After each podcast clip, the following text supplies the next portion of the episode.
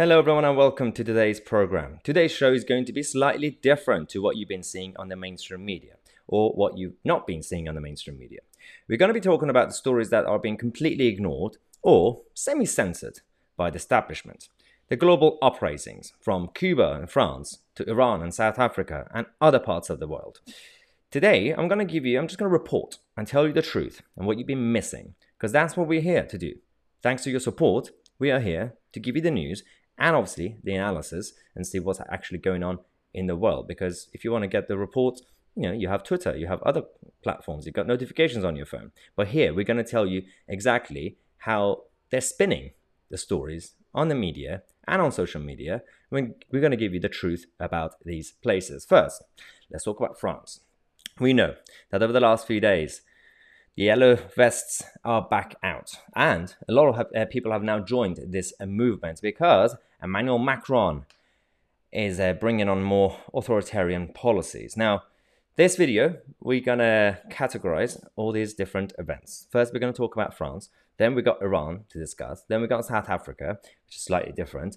We got Cuba. And then we're to talk about the wake up call for the Westerners, for us, the Brits, the Americans, the Canadians, and of course, the French.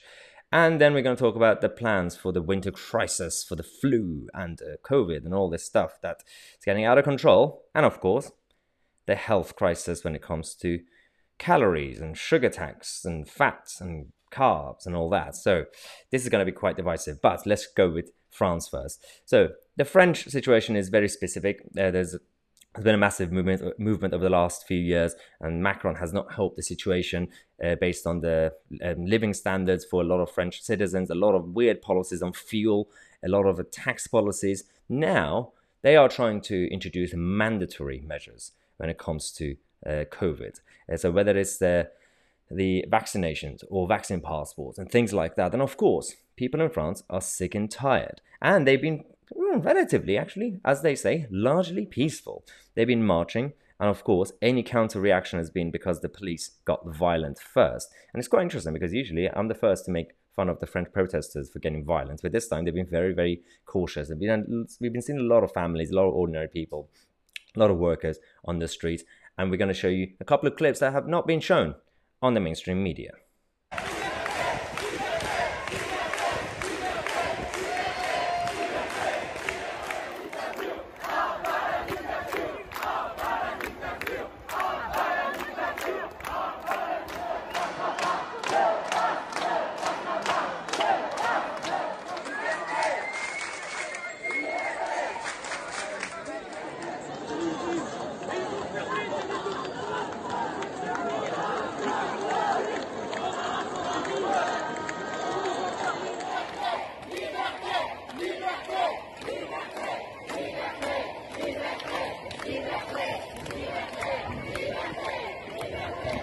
Well, as you can see, actually largely peaceful. This has been quite fascinating because uh, the French movement against Macron's government, uh, and it's not necessarily just against Macron's government, this is against establishment in France. It's been going on for a long time, even previously, and different administrations. The issue that we have is that the French people just feel that they're not being heard.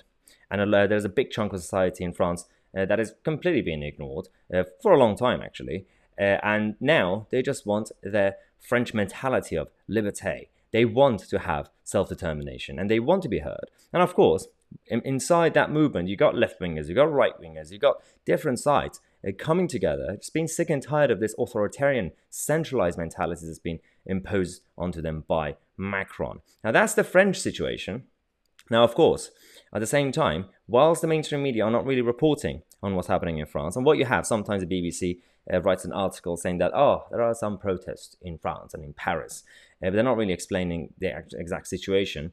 Uh, and I'm gonna have uh, so all, all these topics we're gonna have um, kind of follow up stories on them over the next few days as well. That's why it takes us to the next area of this planet, and that is Iran, Islamic Republic of Iran. Now, Persians and Iranians have been rising up against the, the current regime, and they've been protesting for the past couple of years. There was a bit of a pause and a bit of a break because of uh, what's been happening with the with the, with COVID and the pandemic, uh, and uh, the Iranian government have been very very sneaky in the, in the way they've dealt with uh, the lockdown measures and things like that. Uh, basically, a lot of the opposition leaders and the opposition activists have lost their lives, and somehow they've all died of COVID. Who would have thought, right? Uh, so there's a bit of a censorship in Iran going on uh, right right now. Uh, the massive uh, general strike. Different industries, different sectors are striking because people are just completely losing everything that they had. I mean, the sad story is that uh, just before the 1979 revolution, Iran was a very liberal, secular country. Uh, and generally speaking, apart from the fact that, of course, you had the bottom of society, the vulnerable, uh, generally speaking, the economy was very prosperous. Uh, but now, the same regime that came in place to help everyone and help the poor, they came with socialist policies. This is an is- Islamic socialist regime. They came and promised free oil, free bus passes, and free everything, free electricity, and uh, all these socialist measures and programs for welfare and healthcare. Of course, none of it happened, which is going to take us to Cuba in a minute. But um, now people are sick and tired of this. And with the way they've handled the whole public health crisis and these lockdown measures of the last uh, year or so, uh, people have just been waiting and waiting and waiting. And now they are rising up. And again, Iran is actually quite interesting because not only you're not really seeing anything on mainstream media about this, you're not really seeing anything online. If you Google it, there are not many stories about Iran, but we have the videos.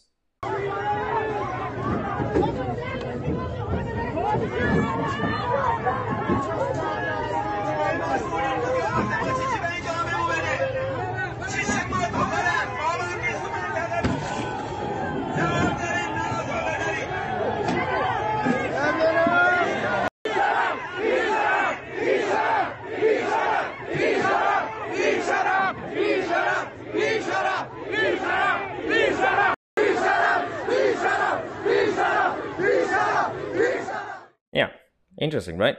All this stuff happening, nothing being mentioned anywhere really uh, by TV channels or news outlets. And the, the worst part of this movement, whether it's in Iran or other places, Cuba is now getting some sort of attention uh, because uh, Joe Biden's government reacted to it, and of course they're almost next door, so uh, they have to address it. And we're going to get to Biden and how he's dealt with Cuba, but Iran is not going to be mentioned. No one really cares about Iran. No one cares un- unless some weird stuff happens. Eventually, if it escalates, then we're going to find out more. Same applies to South Africa. Now, the South African situation is slightly different to what you've been seeing in Cuba and Iran, or even in France.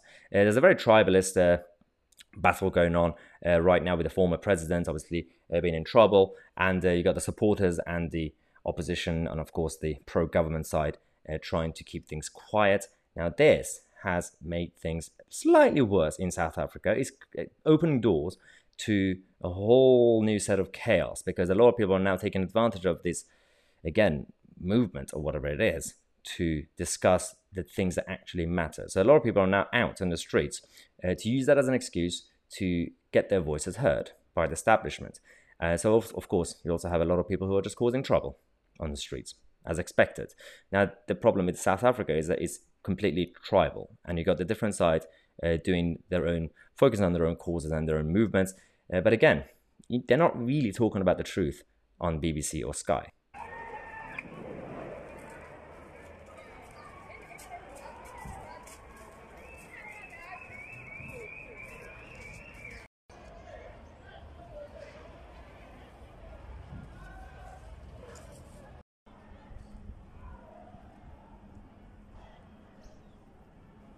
Yes, that's South Africa after all the chaos that's been happening over the last couple of days. And what no one's actually focusing on is how this has affected ordinary people who live there.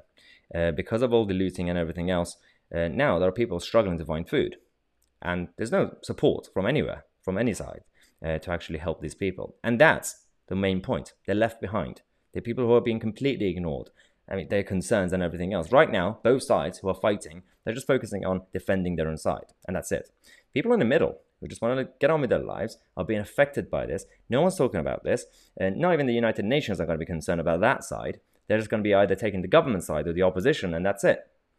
People, ordinary people in South Africa, are being completely affected by this, and that's what we have to focus on. And mainly speaking, just report what's not being reported. That takes us to the next place, which is the communist utopia of Cuba, the place that's been endorsed by Jeremy Corbyn, Ash Sarkar, Owen Jones, Aaron Bastani, and a lot of historic leaders of uh, the British left and the American left. Uh, now, we, of course, we have AOC in America and others who are still defending and supporting uh, Cuba. We have the Black Lives Matter organization still defending and supporting Cuba and Venezuela. Uh, yet, there are people out there in Cuba, ordinary people, young people, pro capitalist and pro democracy sides, coming out finally because they're sick and tired of the situation that's been imposed onto them by the communists and the leadership in Cuba. But the way it's now being reported is that when the mainstream media are talking about this, they're simply calling them just random protesters. They're just protesters against the government. Well, firstly, the way the economic situation has actually happened over the last few decades has not helped their, their case. Living standards is very low. There's no inequality in Cuba because everybody is equally poor. Uh, the left are now blaming it on the American sanctions.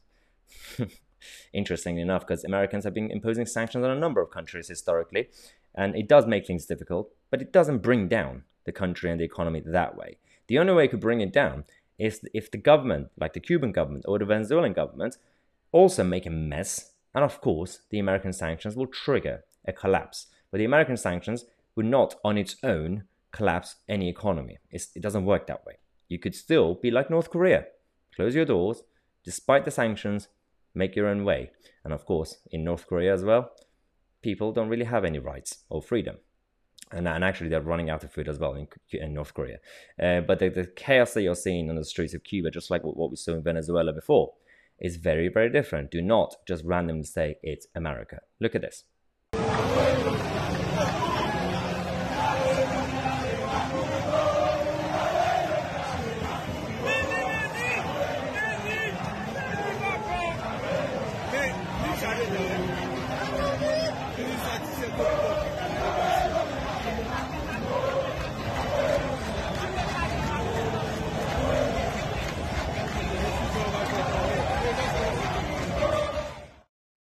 Protests and the marches we've been seeing in the streets of Cuba over the last uh, few days, couple of days, it's been huge. This like, we've already seen, like in the past, smaller uh, kind of uh, side projects and protests by uh, certain uh, people over the last few decades. This is very, very different because now you're seeing the poor, you're seeing the middle classes, or the middle class version of uh, Cubans, are all out together, and the police, the brutality that we're seeing from the forces. Can you blame that on America? Ash Sarkar and the others and BLM who are coming out to blame everything on the Americans and, of course, the Westerners in general, saying it's the sanctions. Okay, what about the way the police are dealing with the protesters? All these Labour MPs who were against uh, the uh, Patel's uh, policing uh, bill recently, saying that, well, it's going to take away people's right to protest. What about people's right to protest in Cuba? You're still defending the Cuban government, and that's what I care about. And that's the problem we have. Joe Biden. Where is Joe Biden? Well, we know where he is. What he's doing is he's saying that the Cuban refugees who are trying to leave Cuba to come to America to survive, they're not welcome. He's already said, if they try to get into the country, we're going to reject them. We're not going to let them in. That's the same compassionate and liberal Joe Biden who was uh, criticizing uh, Donald Trump's policy on Mexican illegal uh, migrants. Somehow, no, no, no, no, we don't want the capitalist Cubans coming here. Because if they come here, they're not going to vote for the Democrats. If they come here, then they're not going to like Joe Biden's government. So, of course, Joe Biden wants to keep them out. And of course, also, the Cuban pro democracy and pro capitalist uh, uh, migrants and refugees who enter America, they're not going to join the tribalist culture wars.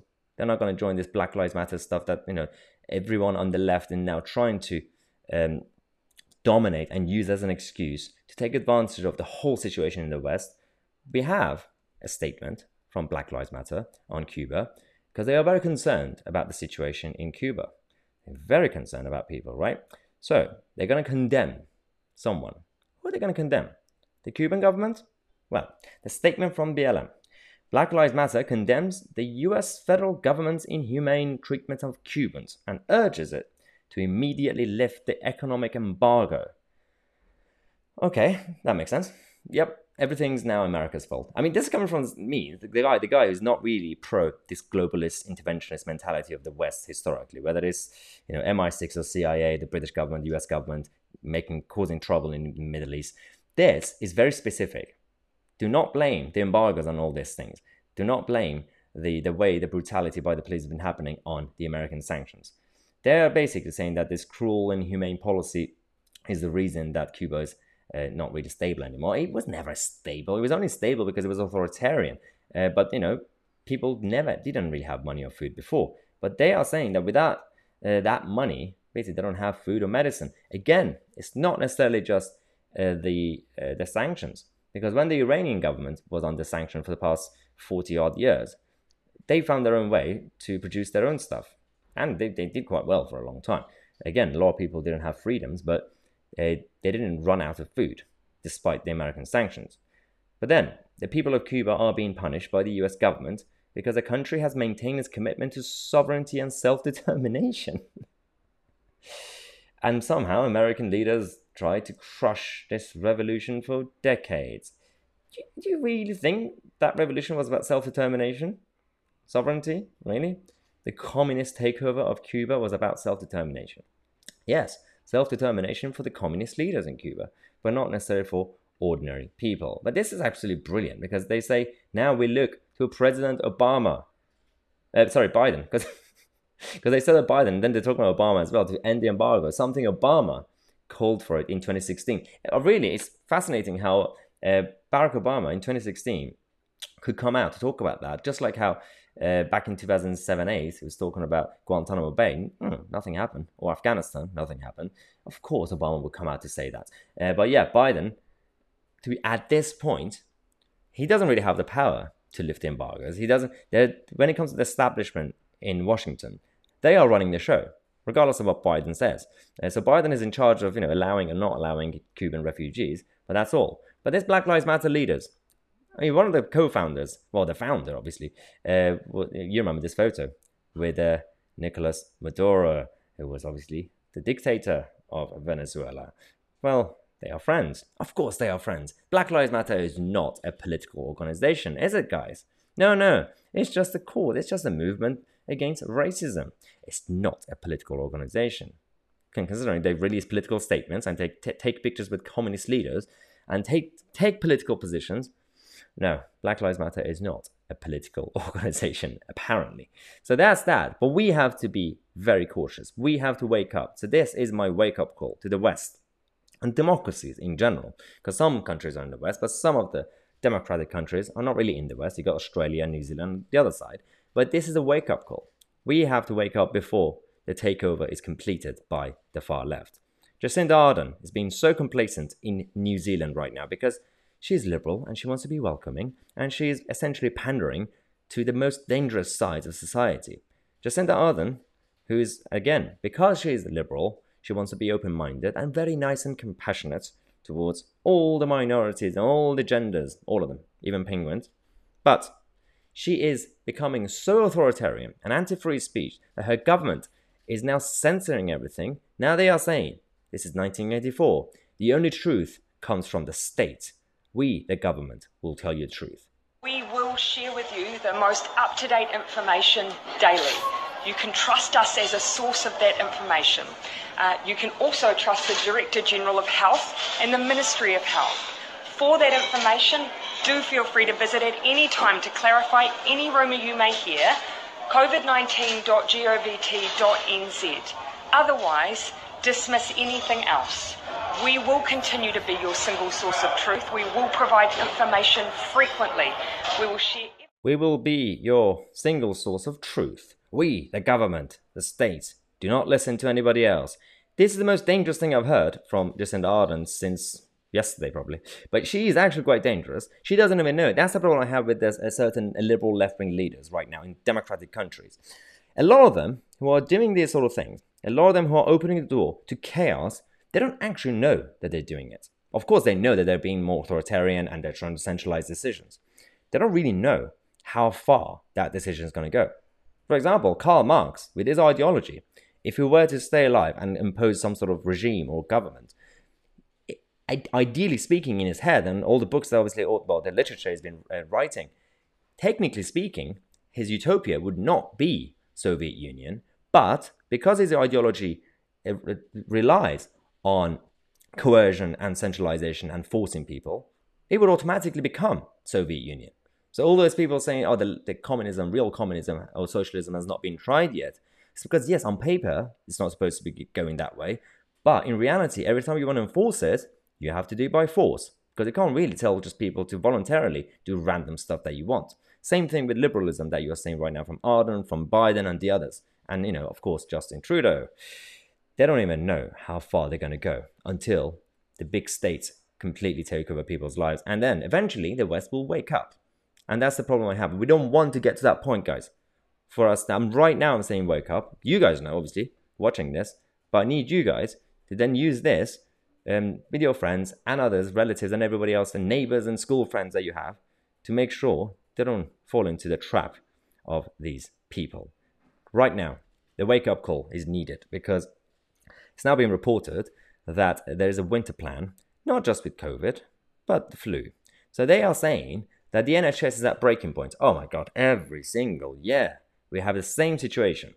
And now this one, this time, not only they're saying we need a plan for the flu now for the winter, uh, not just in terms of uh, vaccines or booster jabs, but also in terms of test and trace for flu.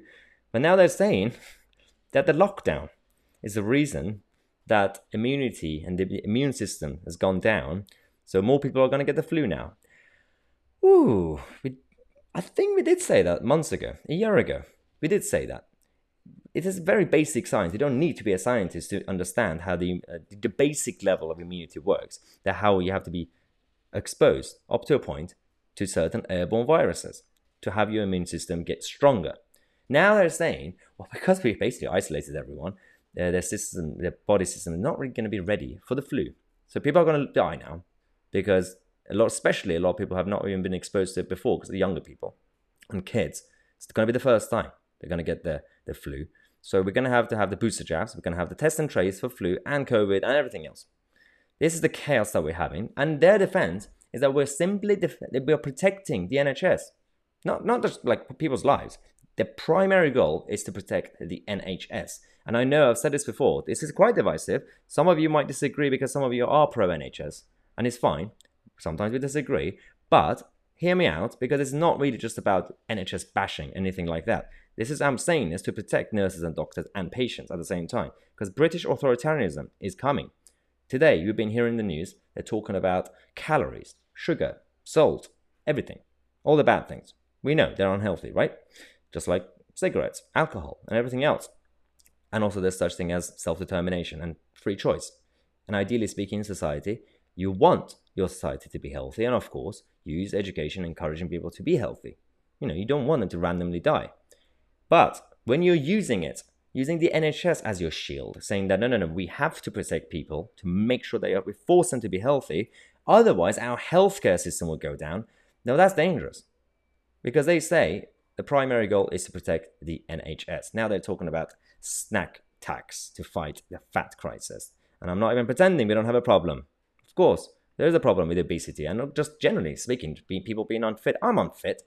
I'm, I'm, I'm obviously I'm relatively thin, but I, I'm not really fit enough to run for like 15, 20 minutes. Uh, so that that's a personal problem. It's a personal choice as well. Uh, but the issue I have is that right now they're saying that let's go after fast food and calories uh, because they are cheap. Because apparently the healthy version is not cheap; it's more expensive. So a, a, a small um, McDonald's cheeseburger for 99p that's cheaper, even though actually after eating it, you're not going to be full anyway. But in terms of what you're going to feel, 99p is cheaper, right? Well, we got the alternatives. Thanks to uh, Christopher Snowdon on Twitter tweeting all these. The prices for carrots 40p from Tesco, one kilogram, 79p for apples, and 39p for potatoes, and 13p for a banana. So, if you're going to talk about what you, how much you're going to gain from a single cheeseburger from McDonald's, as opposed to these, I'm pretty sure you're going to get more from them. If their choice is already there, the option is already there. It's not that the healthy uh, side is expensive. It is there. So now they're saying that we have to make uh, the the unhealthy food more expensive to encourage people to eat healthy. That's nonsensical. And when you have some of the healthy, so-called healthy restaurant chains, like Leon, now, some of you have not, probably never even visited because it's mostly in urban metropolitan areas like London. They have come out to attack McDonald's for saying that there's massive high calories in their food, all their burgers. Well, thanks to Guido Fawkes and their research on this, very basic research, but it's very, very efficient. Cheeseburger from McDonald's, 263 calories. But the burger, cheeseburger from uh, Leon, 482 calories. McChicken from McDonald's, 272 calories. Chicken burger from Leon, 444 calories. Well, the fish burger from McDonald's, 282. The fish burger from Leon is 569 calories. So, firstly, make up your mind. Is this a fight against calories? Is it a fight against carbs? Or just sugar or ta- uh, or salt? If you're going to tax certain things separately, you have to uh, have your mission properly done. If you genuinely believe that by taxing it higher, uh, people are going to stop using it. Well, you're wrong because we've already tried that experiment. Experiment. If people, the, the people at the bottom of society, the working classes and the poor, they are all they're still going to buy it. They're still going to do it. Same thing happened with alcohol. When we increased the prices in beer duty, people are still buying it. Go to the working class areas in Southeast London and other parts. They're still buying it. It's just more expensive. They're wasting more money. They have, and then they're not going to keep it in their pockets. It's all going to the government and the treasury. What are they doing? Are they giving it to the NHS? Well, they're giving it to the NHS managers to waste it on weird laptops. That's what they're doing. It's all being wasted. And when you have people like Dr. Hilary Jones on Good Morning Britain coming out, you know, in order to defend public health and the messaging, well, what's his main priority? Because we're talking about nanny states and how effective these policies are. When someone like me is opposing these plans, I'm not saying I don't care about public health or people's you know, fitness and let them die. No, no, no. It's just about finding the right solution and how to do it. Are you going to use the state to enforce? The intention might be good because a lot of people are author- authoritarian. They like the government to tell people what to do. But has it ever worked in the history of humanity? No. Problem I have is Dr. Hilary Jones, when he's being asked about people's choice and also is it nanny state, well, his primary goal and objective is something else. What about the nanny, it, what about the nanny state argument that we should be allowed to eat as much salt, sugar as we fancy it? Personal bodies, responsibility. Personal That's what the government keeps exactly. going on about at the moment. Well, again, it's yep. about protecting the NHS too. The NHS spends about 130 billion on looking after people who are suffering from diabetes. Let's take diabetes alone. It's going to cost in the next 15 years perhaps 15 billion to look after people with diabetes in the UK. It's about protecting the NHS. It's about flattening the curve. It's all about the same message. And the reason they say that is because, of course, it resonates. Because a lot of people out there would say, well, we only have the NHS to protect us, to keep us safe. So, of course, we need to keep the NHS, NHS safe. Well, what, why? Why do we have this model? Why do we have a model where you need the taxpayer to protect the healthcare system so that the healthcare system to look after people? Because then what happens is that the healthcare system will become the bullies then we'll tell you how to live your life because otherwise the healthcare system will collapse. That doesn't really work in the rest of the rest of this planet. Look at the rest of Western Europe, Northern Europe, again Singapore, parts of Asia, most of Eastern Asia. The system that they have, their healthcare system does not depend on the taxpayer to be fit in that sense. Or like if people have personal responsibility or not, it's up to them. And if everybody uh, tries to ignore it, it's not going to bring down their healthcare systems. So change the healthcare system, change the modeling. And again, as every time I say this, people freak out and think I'm going to have this American model where people will die in the street if the pan- uh, paramedics attend. No, no, no. We don't have to have that system. Just look at Denmark, look at Switzerland, look at France, Germany, Singapore, and other places. It's not really rocket science. It's all about having the political will to do it. Also, Dr. Hilary Jones, the guy who's telling you what to do, the guy who's so pro face masks and social distancing and all these measures. Right now, he's advocating for us to wear them all the time, even outdoor, at any event. Isn't the same guy in this photo in Wimbledon a couple of weeks ago? Isn't the same guy with Patrick Vallance and all the other colleagues not really doing social distancing, not really doing face masks? It's not really about symbolism at this point for them. It's, you know, if they genuinely believe in the effectiveness of these things, just do it. Do you not? Did not think that we're going to see that? By the way, there are cameras there. I don't understand this. It's the same with uh, Piers Morgan at, Wem- uh, at Wembley. Do you not see that people can look at you right now? That's what people are sick and tired of this, and that's what we have to wake up. This authoritarian British authoritarianism that's been creeping up, and it's quite difficult to fight it back because a lot of people out there still believe in the government, still believe in the state to help them. And we have to fight back against this mentality and be pro personal choice and personal responsibility. Now, speaking of personal responsibilities, it's my job now to go to the members, uh, the full members of the channel, and some of the questions that you have sent us. Uh, if you want to be able to do that as a full member, make sure to go on the membership age, uh, page and uh, there's a box at the top of the page and you could submit your daily questions and I answer them. So let's go to a couple of them. We have Amy saying, I saw on Twitter that today's show will focus on global uprisings. Will you have anyone being interviewed at some point on these stories? Well, Amy, it's a very good question, and the answer is yes. So, um, whether it's uh, Iran, Cuba, France, or South Africa, and other parts, uh, I am over the next few days and week. Uh, I'm going to have uh, people who either you know so-called experts or people who have experiences or links or connection to those places. Uh, to, I'm going to bring them on the channel separately. Um, we're going to talk about those areas because, as you know, Amy, the mainstream media are not really reporting it. So um, we are going to be here to analyze what's happening around the world and in the UK. Robert says, isn't it time to have mass protests about the plans for winter and the NHS? Well, it really depends what sort of protest, what, what, what, what are you actually fighting against? Because if you're going to fight against what I've been talking about, the authoritarian mentality, well, unfortunately, we're not going to have the backing of the public. So, because a lot of people are still going ahead with uh, this uh, centralized planning kind of model that we have. And not many people are going to come out to protest against the NHS because it feels like a bad thing. It feels quite evil. And it's like saying, are we the baddies? Uh, so, it, and that's the whole power that the, the NHS branding and logo has. It's a nice brand. So if you criticize the government strategy on public health, it seems like you're attacking nurses and doctors and patients. So it's about how to do it. And I think, no, uh, I don't think we're going to see mass protests. We might see a lot of uh, uh, protests and marches against some of these measures, of course, like, you know, a couple of weeks ago with the, uh, what's happening with the, obviously, vaccine passports and lockdown, extending lockdown, that's going to happen. Uh, but we're not going to see the majority of the country having some sort of revolt. Um, it's going to happen very slowly and it's going to take some time. Uh, Mike says, How did the test and trace calls go after your visit of your trip? Well, yeah, so as most of you know, uh, when I came back to London from Ibiza, uh, we had some issues with test and trace.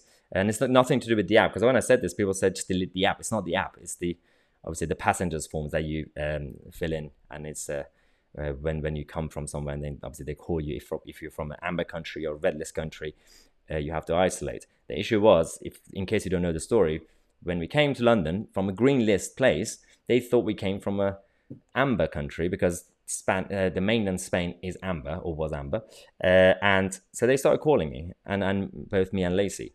So we had to explain every day that we don't have to isolate. Already talk to your colleague it's green. Can you change it on your system? And they said they can't change it. So it's the calls have been going on, and I think today is the last day because I haven't received the call yet. Um, I've just been ignoring the calls at this point anyway. Although if they call me for the final time today, it might have been yesterday. If if they do call me, I do want to pick up the phone, just have a chat, to kind of see if uh, they actually understand what I'm trying to tell them. So yeah, it's, it's been a fascinating journey dealing with the government bureaucracy and the beauty of test and trace as a program. Uh, so yes, that's all the time I have for you guys. Uh, thanks again for watching. As I said, we're going to have a number of good guests coming up.